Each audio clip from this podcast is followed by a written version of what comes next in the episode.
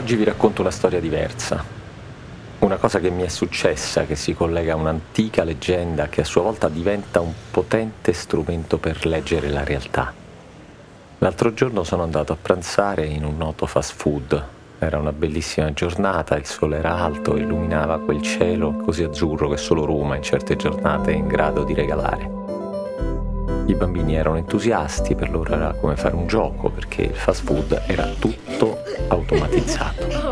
Da un grosso schermo simile al tablet che ormai padroneggiano molto meglio di me, potevano ordinare panini e bibite. Da un altro scegliere il numero del tavolo, poi correvano a sedersi e in un attimo ecco arrivare il loro cibo preferito. Per loro era un miracolo, era il miracolo dell'automazione. Il mio sguardo laico però non poteva fare a meno di osservare ragazze e ragazzi in carne e ossa correre avanti e indietro senza sosta per i locali del fast food. Servire le vivande, portare il ketchup a chi ne voleva ancora, pulire i tavoli e portare via la sporcizia. Altri in cucina giravano polpette di carne, friggevano patatine, incartavano prodotti, eseguendo senza sosta movimenti ripetitivi sempre uguali. Ecco la vera automazione era quella dell'essere umano. Ecco, è proprio questo episodio che mi ha fatto tornare in mente quell'antica leggenda che poi è una storia vera. Una storia che comincia alla fine del 1700 a Vienna, alla corte di Maria Teresa d'Austria, arciduchessa e imperatrice del grande regno degli Asburgo.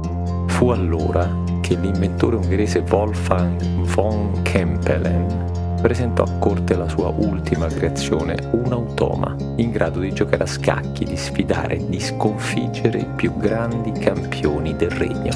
L'automa era una macchina composta da diverse scatole collegate tra loro attraverso scuri e complicati ingranaggi. Ai lati della scatola principale uscivano due braccia meccaniche che muovevano i pezzi sulla scacchiera. Alla sommità era posto invece un fantoccio, dalla pelle scura e dai lunghi baffi spioventi, con la testa fasciata in un prezioso turbante.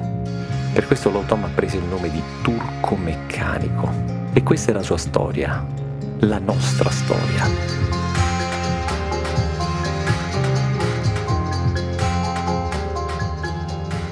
Sono Guido Brera e questo è un podcast di Cora Media. Si chiama Black Box la scatola nera della finanza.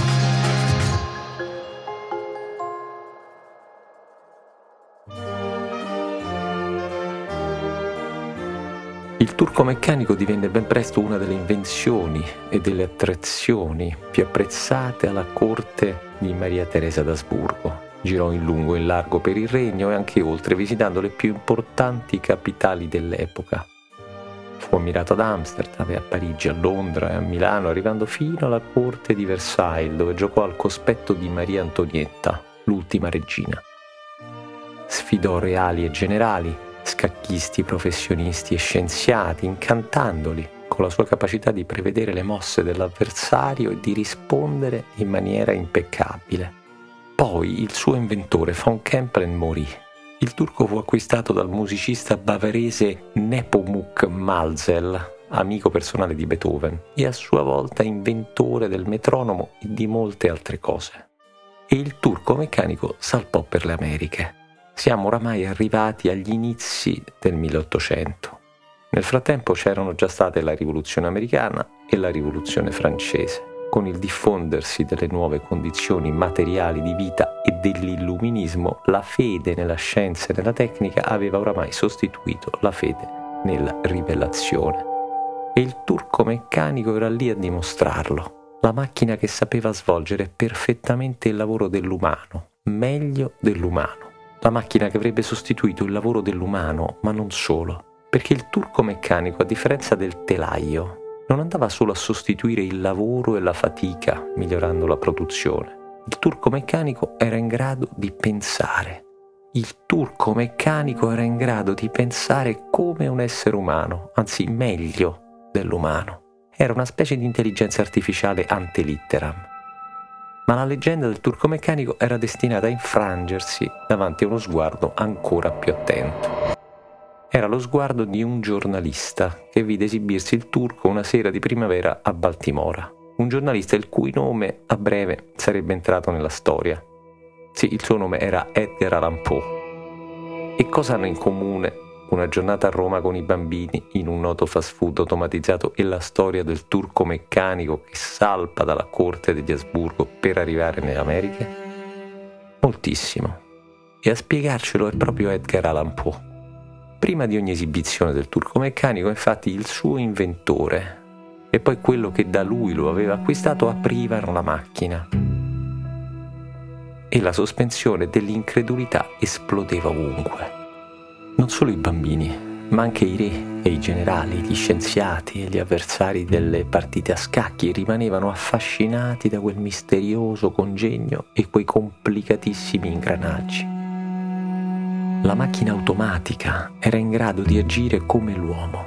La macchina automatica era in grado di pensare e di pensare come l'uomo. Fa tutto la macchina, che invenzione pazzesca. Fa tutto la macchina, che meraviglia sublime. Ecco però arrivare uno sguardo diverso, uno sguardo laico, tanto nei confronti della fede nella religione, quanto della nuova religione che andava diffondendosi, la fede nella scienza lo sguardo di Edgar Allan Poe. Fu lui, se non il primo, il più convincente nel mostrarsi scettico. E in epoca di presunta automazione e di intelligenza artificiale sono le motivazioni di questo scetticismo ad essere interessanti ancora oggi. Lo scetticismo di Poe derivava dal fatto che la macchina si comportava in maniera umana, ma troppo umana una macchina di per sé può anche agire e pensare come l'uomo, ma deve farlo da macchina. Questo turco meccanico invece pensa e agisce come un uomo. Eh, ma se agisce proprio come un uomo, pensò Poe, ci deve essere un trucco. E il trucco in effetti c'era. Dentro la macchina, in mezzo a ingranaggi che non avevano altro scopo che alimentare l'illusione e moltiplicare l'incredulità, sedeva infatti un vero giocatore di scacchi. Era lui a muovere le braccia meccaniche, era lui a prendere le decisioni. Come nel noto fast food dove i bambini entusiasti pensavano fosse tutto magico, erano in realtà al lavoro decine e decine di ragazze e di ragazzi a ripetere all'infinito gli stessi movimenti meccanici e automatici.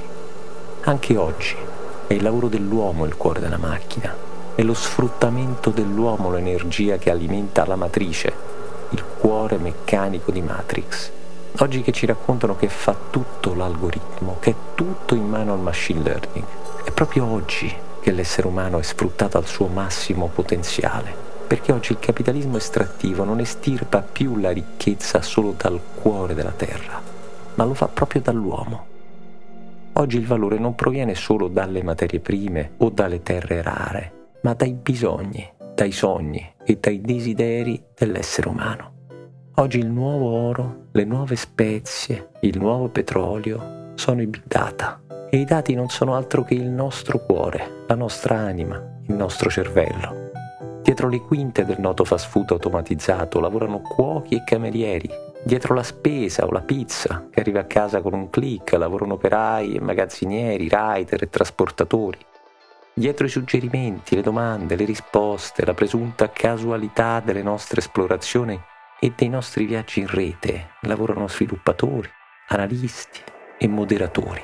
Dietro l'illusione della macchina c'è un mondo di turchi meccanici. Ogni volta che mandiamo una mail, guardiamo una fotografia sullo schermo, ogni volta che pigiamo un tasto sul nostro telefonino, dobbiamo sempre immaginare chi c'è dietro. Chi e non cosa. La catena della logistica globale della rete è fatta di bambini che raccolgono la materia prima a mani nude nelle miniere, di donne che la trasportano fino al villaggio, di uomini che la fanno arrivare al fiume o al mare. E da lì nuovi trasporti, ricomposizioni, assemblaggi nelle fabbriche, lungo le strade e fino alle città dove noi vediamo solo il magico pixel fluorescente. Per non parlare del machine learning, il cuore dell'intelligenza artificiale che si nutre quotidianamente di tutto ciò che facciamo, di tutto ciò che pensiamo, vogliamo, desideriamo, sogniamo. Perché in quello che noi crediamo essere macchina ci sono sempre variabili impensabili. variabili impensabili che sono e saranno sempre umane e sono sudore e fatica della nuda vita dell'essere umano. Il racconto sull'automazione serve a nascondere il continuo e perpetuo dominio dell'uomo sull'uomo e a renderlo più accettabile.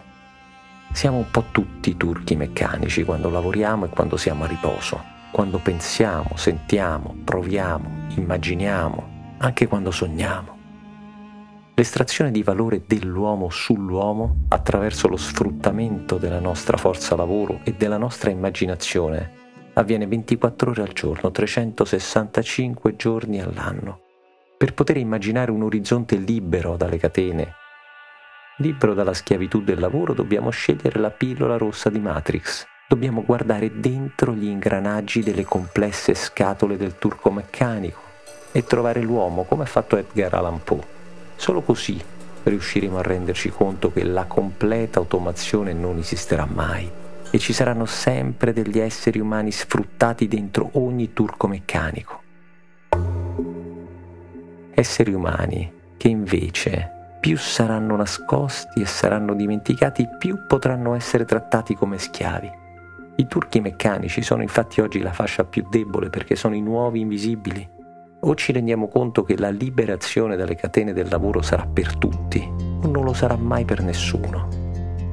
La macchina è ancora un'illusione, come l'automa che sul finire del 1700 era finito alla corte di Maria Teresa d'Austria. Dobbiamo riprendere l'incredulità che abbiamo sospeso, riconquistare uno sguardo scettico nei confronti della fede assoluta nella scienza e nel progresso. E parafrasando il grande drammaturgo Shakespeare, il cui sguardo scettico ha alimentato e accresciuto quello di Edgar Allan Poe, Ogni volta che ci poniamo di fronte alla macchina automatica dobbiamo sempre ricordarci una cosa, che ci sono e ci saranno sempre più cose in terra di quante l'algoritmo e il machine learning possano anche solo immaginare.